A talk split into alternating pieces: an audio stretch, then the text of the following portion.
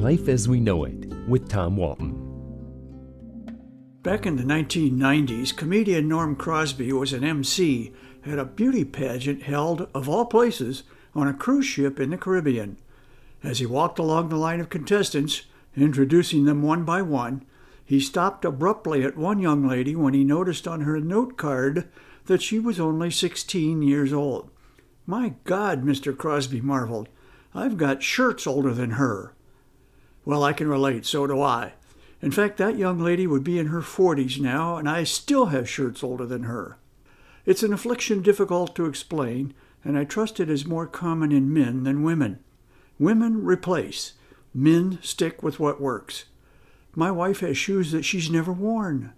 I have shoes I only toss out when the soles wear through. It's the same with clothes. When I buy a shirt, it's with me for the long haul. Longevity trumps style. I have a shirt with lapels that reach all the way to the shoulders. They're long enough to function as earmuffs in an emergency. Now, I'm willing to accept goofiness if that is the price of comfort on a really cold day, but even I have my limits. This is a shirt that would have looked weird even in the 1970s, yet it hangs around. Then there's the brown sweater with a big oval elbow patch on each sleeve. I've had it for 30 years. It might have been a trendy thing in the 1980s when Mr. Rogers was rocking it, but he's gone and I've moved on. One day it will go. That day is not today. Another sweater is so stretched out of shape, it could now function as a tent. Hang it from a stake, and a small family could enjoy a night of camping at the Stony Ridge KOA. I've got an old Hawaiian shirt that I'm sure was quite festive once upon a time. I won't claim that it goes all the way back to King Kamehameha's time, but I think I bought it before Hawaii became a state. It's a gaudy eye-searing red thing, but I still like it.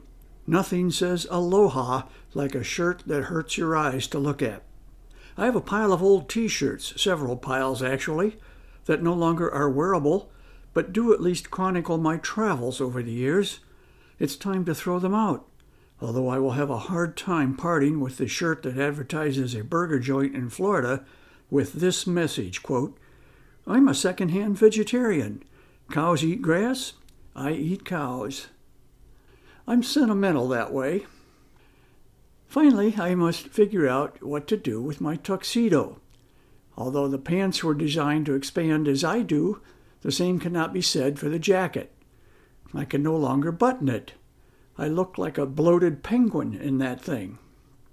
One piece of apparel I will not toss out a 25 year old sweatshirt, or what remains of it, that advertises a now defunct outfit called BG Skydiving.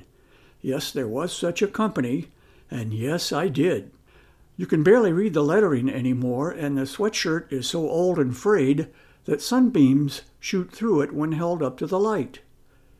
I could wear it to the beach and get a suntan with a thousand points of light. It's a wonderful thing. Life as We Know It is written and hosted by Tom Walton and is a production of WGTE Public Media. Life as We Know It with Tom Walton can be heard on WGTE FM 91 every Monday afternoon during All Things Considered at 5:44 p.m. Or hear past episodes at wgte.org/life.